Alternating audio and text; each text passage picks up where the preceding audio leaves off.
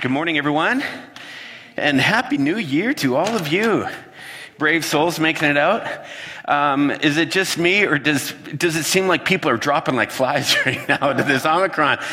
We've had more calls, uh, different volunteers are jumping in to cover for other people and whatever, and so anyways, if you're one that is watching from home, you're COVIDed out, we, uh, we feel for you. We're uh, hopefully, it won't be long before we see you back here again. For those of you that are healthy, congrats, you're dodging the bullet. Eventually, I think we're all getting it. I, I don't know. That's my thinking. I, I, maybe we should just get it, eh? I'm like, no, I'm, I'm not, I'm, I shouldn't be light about that. It's not fun. Not fun at all. Hey, um, charitable giving. Let me, before I get into the message, uh, I, I want to give people an opportunity or just remind them about supporting Friends Church financially. Um, your generosity allowed us to finish the year in the black. Uh, for 2021, which in the middle of a pandemic and so many different organizations and non for profits, churches closing the doors over the last year, we're, we're really, really grateful and excited. Um, and I just want to say thank you. Thank you to each of you that got involved, that gave of your hard earned cash to support this work and what we're doing and inspiring and helping people make their world just a bit better. That's what we're about. And um, so, just a little bit of an update. So, uh, back in October, I had mentioned that just based on projections, we were going to end up about $20,000 short. Um, and that's because right now, between pre authorized giving and what normally comes in on a weekly basis, we're running about a $2,000 a month deficit. That's, you know, on, on, a, grand scale, that's not a major chunk based on the size of our operating budget, but it's a number. And so we mentioned that to our community back in October, and the community rallied we knew that there was a couple ways we could fix that thing. We could, uh, and one would be a long-term fix, which would be to up the level of pre-authorized giving within our community, to try to get people more and more donating on a monthly basis so that deficit monthly gets smaller and smaller. So we don't end up at the end of the year in a deficit position like that. Or we could solve it through a one-time fix. Everyone write a check, whatever you can do, and boom, we fix it. Well, that was the number one answer that most people chose. They wrote checks and we solved the deficit for 2021. What it didn't fix was the ongoing deficit that we're running monthly. Now, we can end up in another position where next October you're hearing us say, hey guys, we're here again. And I don't like to do that. I don't want to be in that position. And so I'm going to invite anyone, um, if you're not supporting financially on a monthly basis, and maybe you've been contemplating it or you have the capacity to do it, and you've, great time great time, none, none other than this right now, to jump in and get involved, and we can stave off that shortfall at the end of the year. All right? Uh, we're not panicked. We're grateful. We have a generous community. But um, if you would like to uh, up your giving, if you would like to start giving, just consider this my gentle nudge and uh, encouragement to you. All right? Enough of that. Let's, uh, let's get into it, shall we? Um, so, I've uh, played sports all my life. I've been playing hockey. Uh, you guys probably sick of those stories. But um, when you play sports with people, you get to know them. You see them on a whole nother level. And especially, there's one part of team sports that you really can notice things about different guys that you're playing with, girls that you're playing with, is how they respond to the mistakes they make in the middle of a game. That's always really an interesting kind of thing. If you've played much team sports, you know what I'm talking about. Uh, on my team, there's a couple, two different guys that I would say are like almost polar opposites in, in their response to their personal mistakes. One guy isn't looking up, he just goes and fires it, uh, the ball, and ends up passing it right onto the stick of an opposing player, who then very quickly puts it in the back of our net. And you watch this guy when all of a sudden he realizes what happens. It's almost like it is a very painful experience. Um, he'll shout out an expletive. Likely, he will end up slamming a stick or, or whatever. Time that he comes around to the bench, where some of us are, uh, he will likely be complaining about something the other team was doing. You've run across a couple of these, and um, blaming, you know, maybe their equipment, the stick geez, I hate this stick. I just got it new. My gloves are needing to be broken, whatever, something like that. Or he'll slam his stick against the boards when he comes in and he'll just be verbally berating himself. Idiot, you know, whatever. And most of us know now you don't say anything, nothing's going to help. He's just doing, he's in his own world. But what's sad is over the course of the night, sometimes that one play triggers more of the same, where it's just, it, it moves in and it's like he can't escape it. And he's just in this foul mood and it just leads to worse play and worse play. Well, there's another guy that I'm thinking of who can commit the exact same mistake. Poof, pass it, guy cuts off the pass, puts in the back of our net. His response is completely different.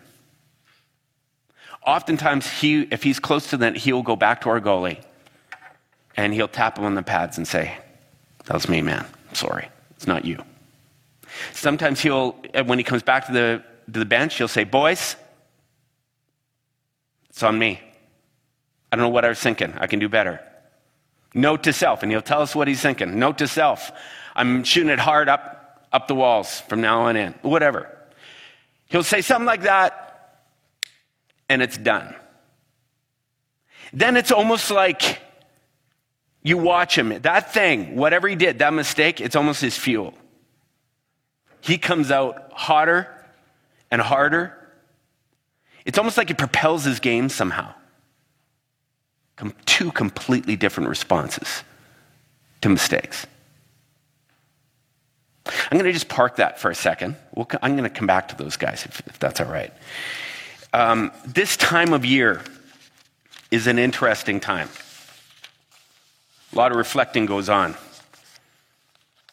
As people get ready to turn the page on 2021, step into a new year, if you go on social media much, you'll see a lot of posts highlighting highlights from the past year.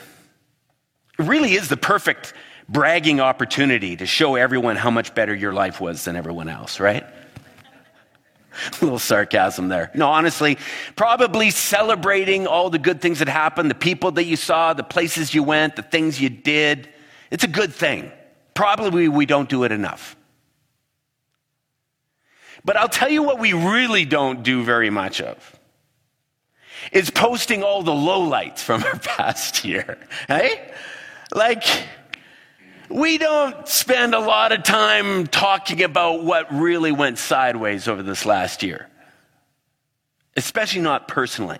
I mean, how many posts do you see of the guy kind of hunkered over a toilet bowl, you know, from having drank too much? With a little uh, caption on the bottom staff party, Christmas party 2021. You know, like they don't, we don't do that. We, ne- we never post a follow up to the big vacation we had that's regretting all the money that we couldn't afford to spend that we did. The buyer's remorse for that thing that we bought that now we're going, what was I thinking? We don't post that stuff. Often this time of year, most of us are wanting to bury as deep down and far and wide as we can all the mistakes and shortcomings of our last year. We just want to put it out of sight and out of mind to look ahead and say, let's just move on, shall we? Isn't it true? And yet, I'm betting that if we did a little more reflection on the lowlights,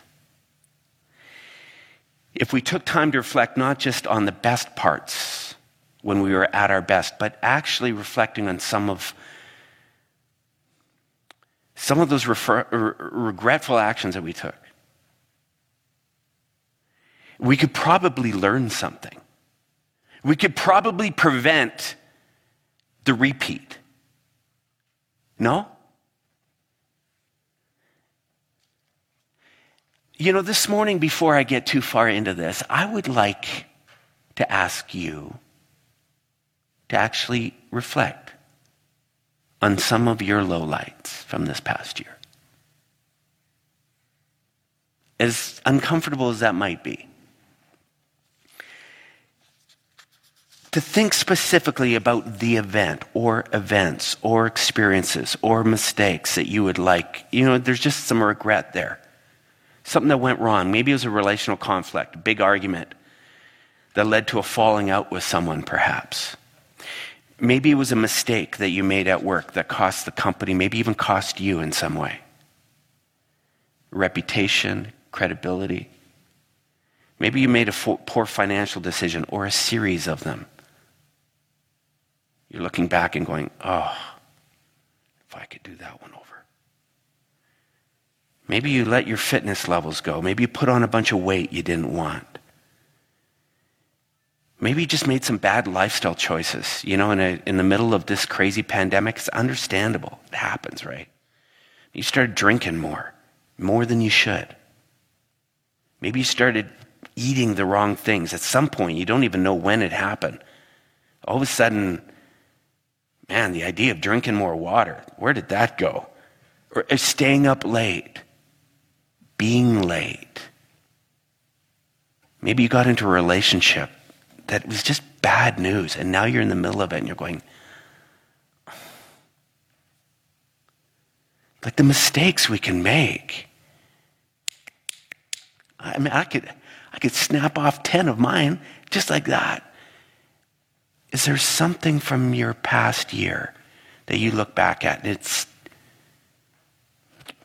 I just want you to think about it for a second. Maybe it's a few things.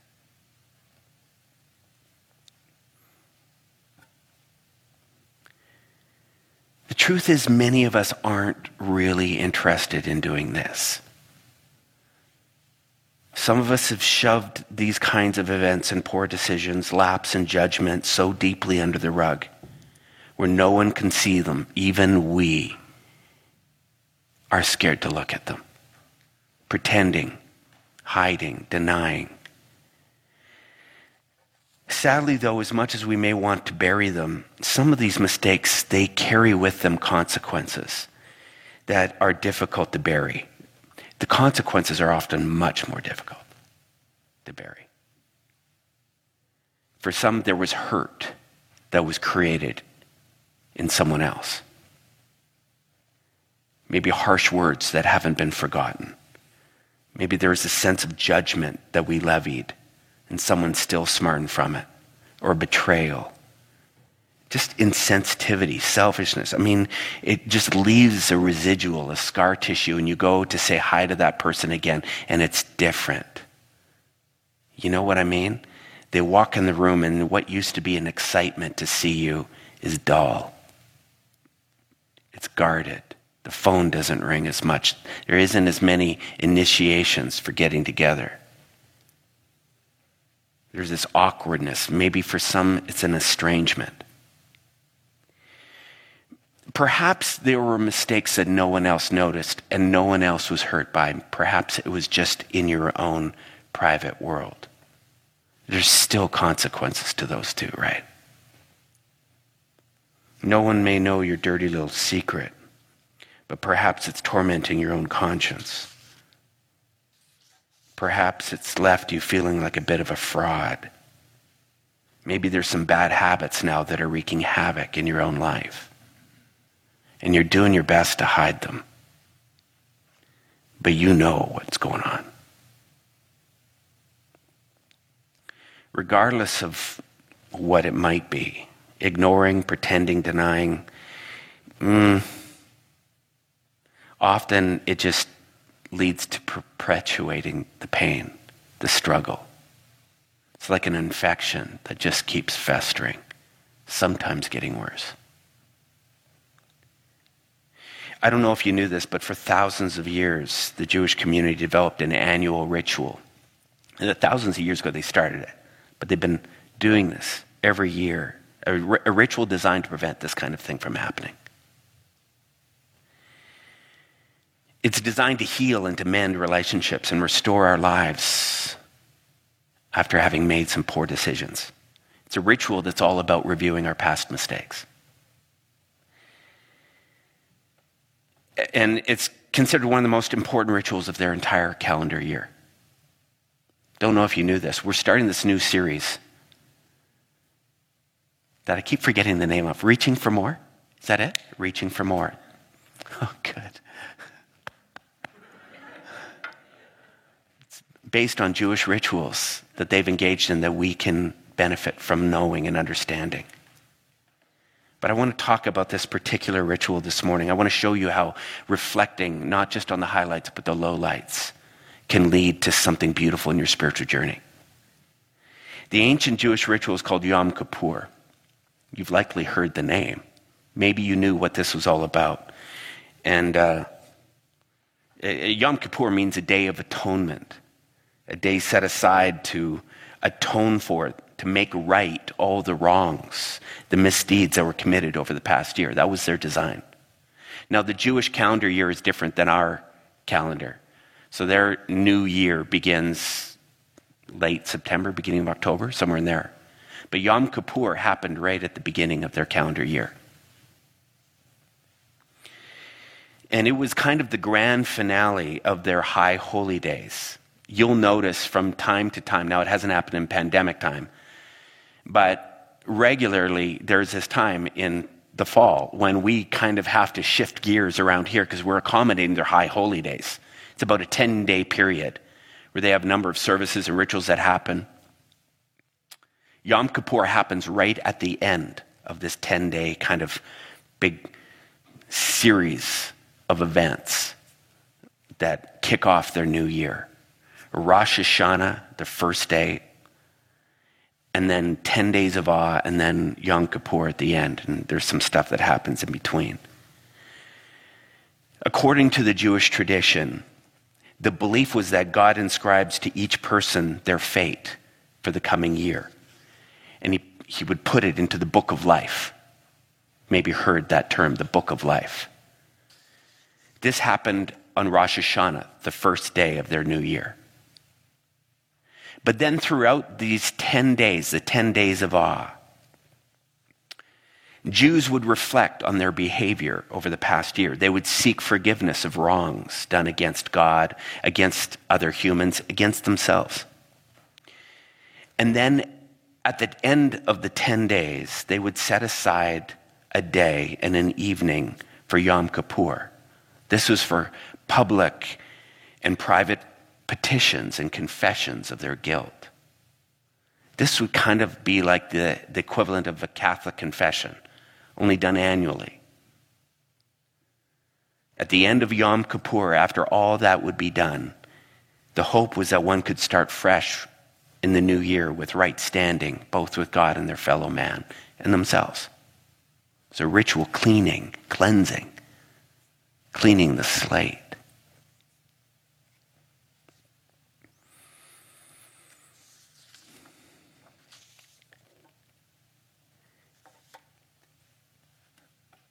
So every, every Sunday night, I go out and play hockey, and then the ritual is we go back to a pub somewhere and we have some wings and drink a little beer and chat, catch up with everyone. 20 some years of doing this, you get to know those guys pretty well.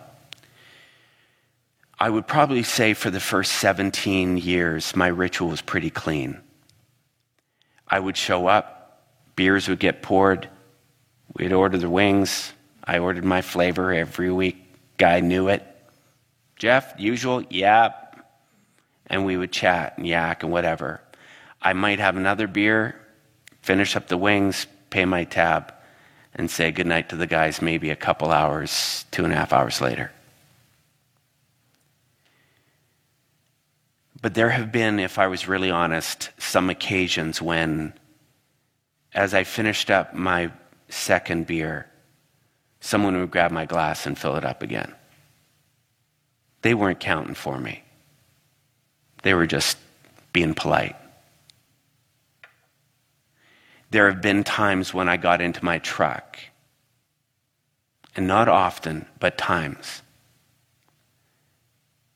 when I was a bit nervous.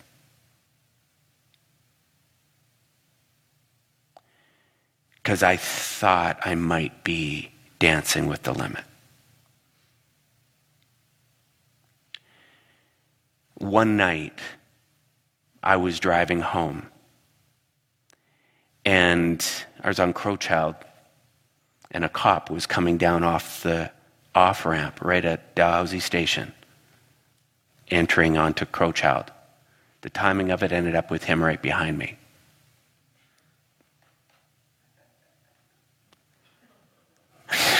Have you ever felt that feeling? And instantly in my mind, I'm just thinking, Jarvis,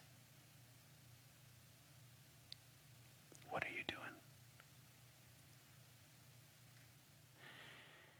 And as we're driving, so we, I, I turn up to go up Sarcee. He's up, and he's quite a ways behind me. But I'm just studying my rear view mirror, and all of a sudden his lights go on. Now, in that moment, and if you've ever had one of those moments, you think about the little thing that you could have done that should have eliminated any concern. So I pull over, and that cop goes by me.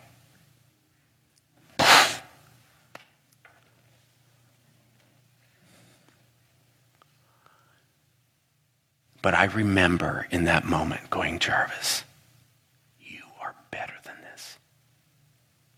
You know better.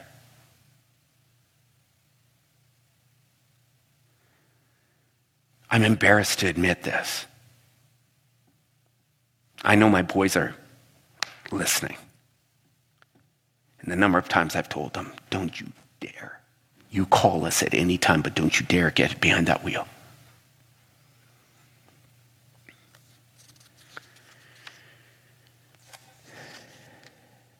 I didn't know it in that moment, but that was a wake up, wake up call for me. In, in, in Jewish language, in the Hebrew, they call this a teshuva moment. Teshuva. Shuv in Hebrew means to return. The word simply means to return to God, to return to your path that you were meant to be on, who you were truly believe you want to be your best self. Return to the path. Teshuva says, What are you doing? Come on. You're, you're off the path. Come on. Come on back. Come on back. There's this wake up. You go, what we all have these moments when we recognize that what we're doing in any given moment or what we did was wrong.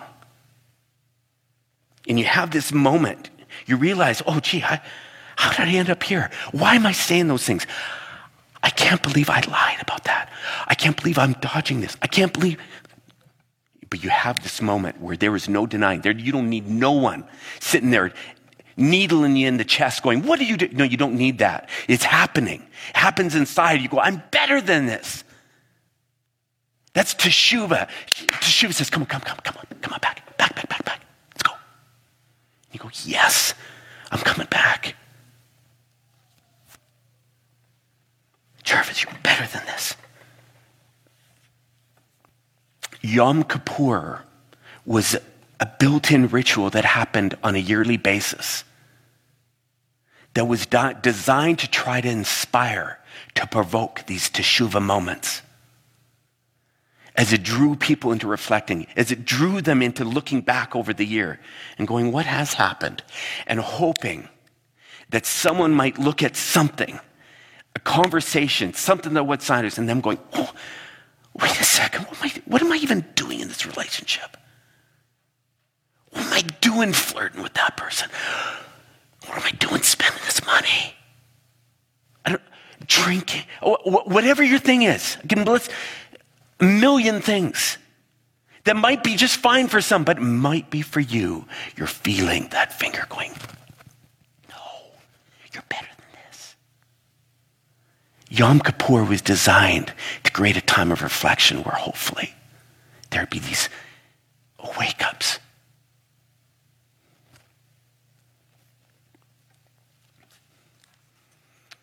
One of the big assignments that people were given in the 10 days, in the 10 days of awe leading up to Yom Kippur, was pretty pretty similar to what we would know in AA circles as the fourth step taking a, a fearless moral inventory.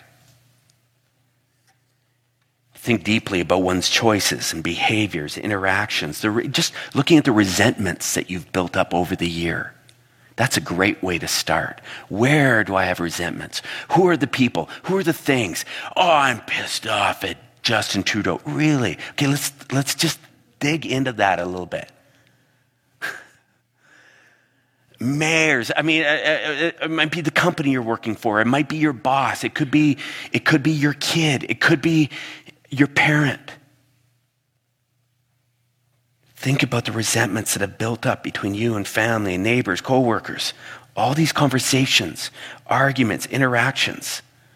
Thinking deeply about the lifestyle choices and patterns, habits that have led to regretful outcomes. Just thinking it through meticulously.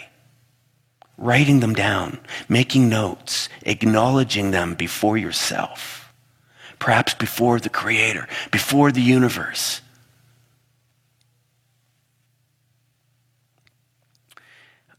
In the show notes, I've put a link to a document that has been put out. It's unofficial by AA, but it's a great four pager that can lead you through this process if this is something you'd be open to.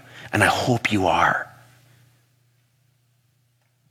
You don't have to be in recovery to do step four. All of us can do this work, but thinking deeply and reflecting on these, on these lowlights. The next step in the ritual required making amends where possible. You see, this ritual of Yom Kippur takes very seriously the relational damage that can be, conflict, can be inflicted. In, in, in some religious circles, we were all about God's forgiveness. It's like, ah, okay, just ask for forgiveness, and it's done. It's over. It's over. There was always a problem, though. Because if you went out and you hurt your neighbor, and that neighbor was sitting in service with you that Sunday, and they're sitting there emotionally bleeding, and you're sitting there and basking in the forgiveness. You, you know, and he's going, Oh, I feel like a million dollars. Thank you, God, for forgiving me. You get what I'm saying. Yom Kippur says, Uh uh-uh. uh No, no, no, not so easy. You got 10 days. You figure out who you've left bleeding. Go make that right. Now, some people don't want you making it right with them. Some aren't ready to forgive, whatever. Do- doesn't matter. It might be initiating a phone call. It might be writing a letter of apology. It might be sending a text. Might, whatever your white flag, whatever your, your peace offering might look like, as best as you could do it, Yom Kippur and this, this experience within the days of Oz says, get out there and own, take responsibility for what you did. Own it. Just do it. You got 10 days. Let me ask you something. If you were to look back over your year, the mistakes you've made, the people that perhaps you've pissed off or hurt, how often have you been willing to just step out and go, it's me? I, I'm sorry. That was my bad. That was on me, guys. I know I hurt you. What I did was wrong. Can you forgive me? Is that a part of who you are and how you roll?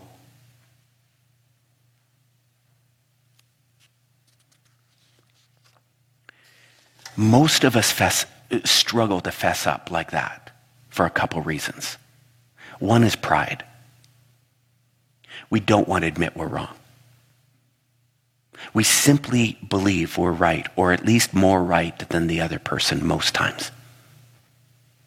So we refuse to look through their eyes at the situation. We insist that they look through our eyes. That's common.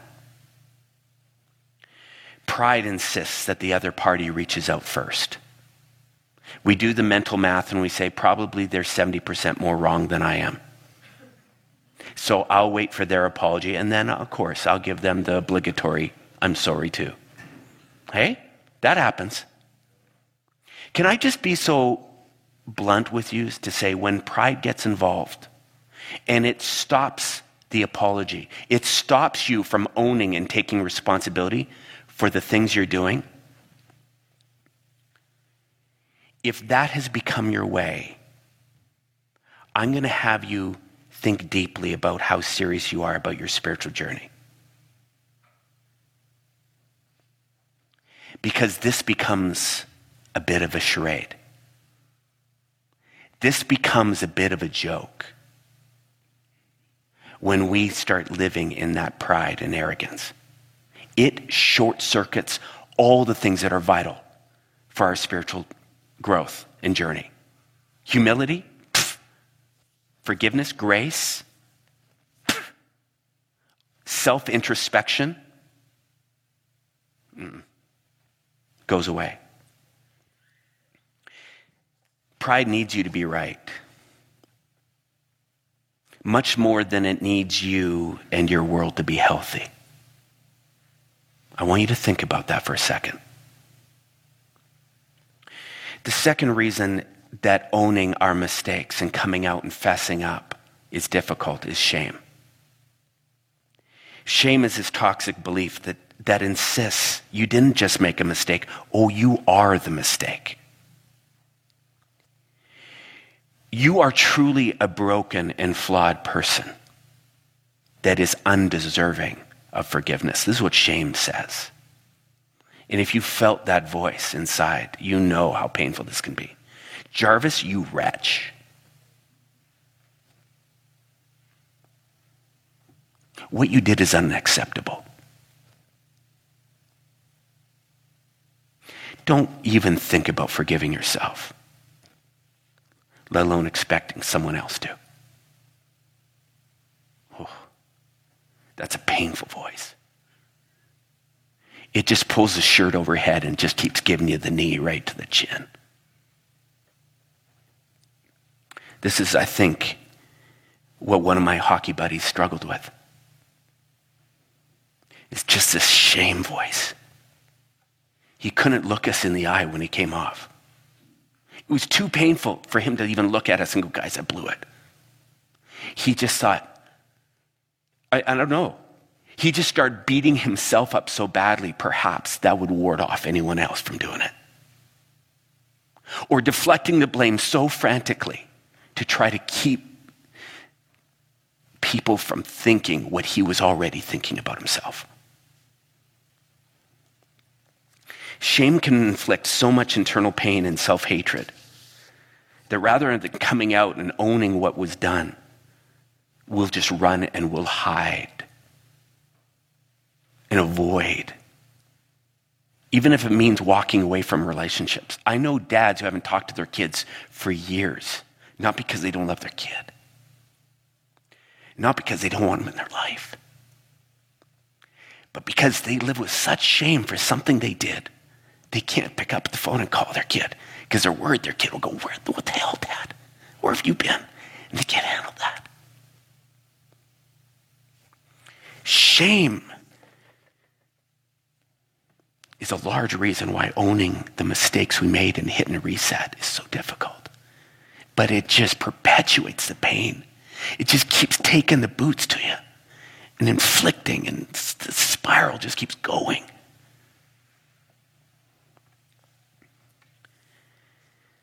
But underneath the ritual of Yom Kippur isn't just this, come on, think about how bad you've been. It's not like that. That's not the spirit of this. Underneath it all, within the Jewish framework of understanding life and humanity, was this belief that you, as a human, were created in the image of the divine right from the beginning in Genesis. It tells the story of God creating all this wonderful thing. And he stands back and says, This was amazing. He's looking at Adam and Eve and he's going, Oh, there's verses say, I created you in my image. You're perfect. You're good. Creation is good. Depending on the expression of religion that you may have grown up in, that might have been a message that was absent. Some circles, you are a wretch. We sing Amazing Grace. How sweet the sound that saved a wretch like me. I mean, it is woven in. It doesn't focus on Genesis 1. Nah. Everything is good? Nah. Forget that. You bit the apple, Eve. We got kicked out of the garden. We're damaged goods. That's the story. And that's sad. That is tragic. Because within Yom Kippur says, no, no, no, no, no. You are a beautiful thing. we sang that song this morning, Beautiful Things. You made things beautiful. You made us. No, I, am not making a, a, case for seven literal days of creation. I'm not saying, oh, there's this God that. Uh, hey, hey, hey. There is within the Jewish framework of life this sense that we are beautiful. You're inherently good. You're not broken. You're not damaged. You made some mistakes. You got off your path. And Yom Kippur was an invitation to come home. Come on back to your path. It's good. You got this. I think this is how my other hockey buddy sees himself. I think he believes he's a pretty good hockey player. And he gets out there. He's a good hockey player. But when he makes a mistake, he's like, ah, hit the switch, come back, come on. You got a little lazy there. Here we go. Owns it. He's not worried about anyone beating him up. It's like, hey, I did it. It was me. Have you ever seen kids when they make a mistake? Uh, uh just over Christmas, there was a big youth event here, our Switch group. And uh, a bunch of kids are running downstairs. One kid tripped, went right into a wall with his shoulder. Punk. Big chunk of the wall caved in some of the leaders were coming up and they, they're like white as ghosts. They're like, oh my gosh. And uh, I said, hey, where is the kid? Is he all right? And they're like, yeah, we're not sure who did it. Scared to fess up. And we were getting everything all torn down. And all of a sudden, the kid shows up calls me. I'm downstairs. He's up at the top of the stairs. He hears me. He says, Jeff? I say, yeah? Can I talk to you? I say, who's up there? He tells me his name. I'm like, what? I come up and he's like, it was me. I said, what? He says, I, I did the damage. Come here.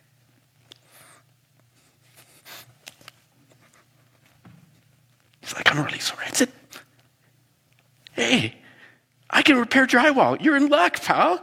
I, I got that skill. He's like, I'll come. I said, We got it, man. I love the fact that he just owned it. Because that's it. Just own it.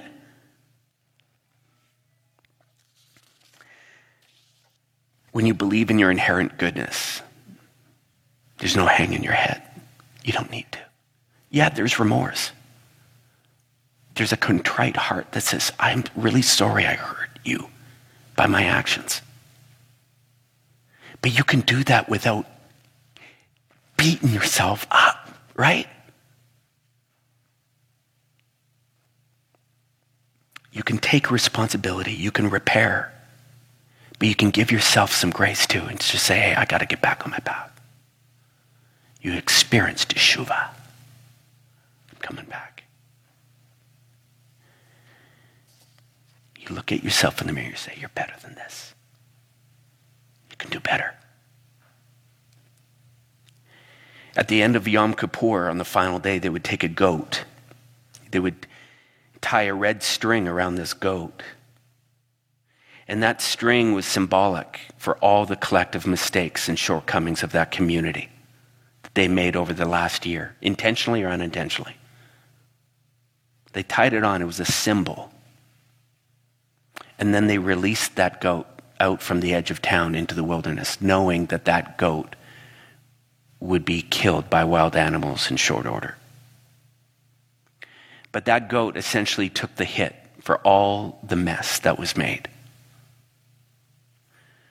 Over the 10 days, people were reaching out and repairing relationships that they could. But then at that point, this goat was the final chapter where they took that etch a sketch. Anyone remember etch a sketch? I love that. I should have shown a picture in case you didn't remember. Two wheels, you could draw things, and then and then if you made a mistake, you could flip it over and just go and turn over again, and it's just like a blank, clean slate that you could draw with again. That was the goat. That's where scapegoat came from. Flip it over and say, I'm starting over. At the end of Yom Kippur, everyone walked out with a clean slate, going, All right, it's time for me to stay on the path. Let's go.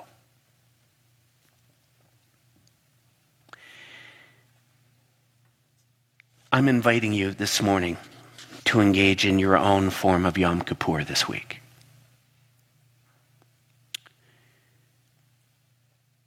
Likely, it should start with some inventory. And not for the purpose of beating ourselves up, not from, from making us hate ourselves or some part of our life that can't get straightened up. It's nothing like that. It's courageously and fearlessly looking into our lives and going, ah, this has been a pattern for too long. I've been doing this, okay? I'm going to I'm gonna own that. Ah, and this too, and that relationship.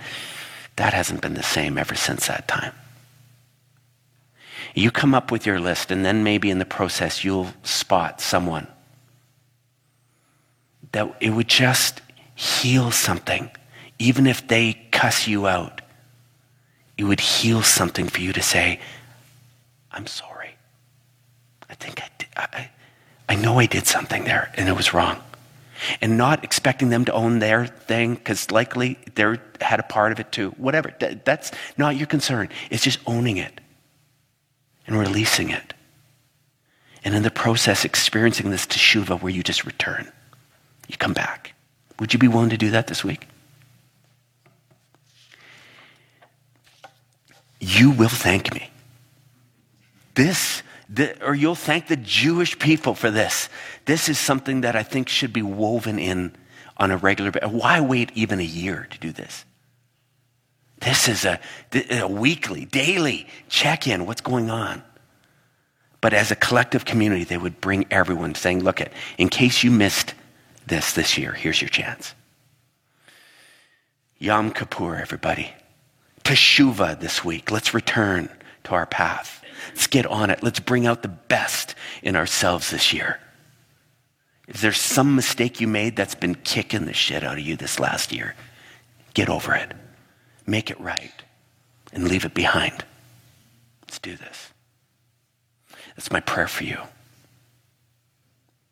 It's my prayer for me. May I be open and honest. May I allow my pride to take a back seat May I allow myself to see all that Jeff is as being good, beautiful. And may I have the strength to look into those dark places and acknowledge where things got sideways. Help me do that this week, God. I pray that for anyone else. Join us next week, will you? It's going to be good. Vince, I didn't even touch base with you on your next week message. It's going to be good. He just gave me the thumbs up. It's, it's 100%. It's 110. He told me it'll be better than anything. So you'll want to come back and, and join in on that. Get out there and Yom Kippur it this week, okay? All right. Have a good one. That's it. That's all we wrote.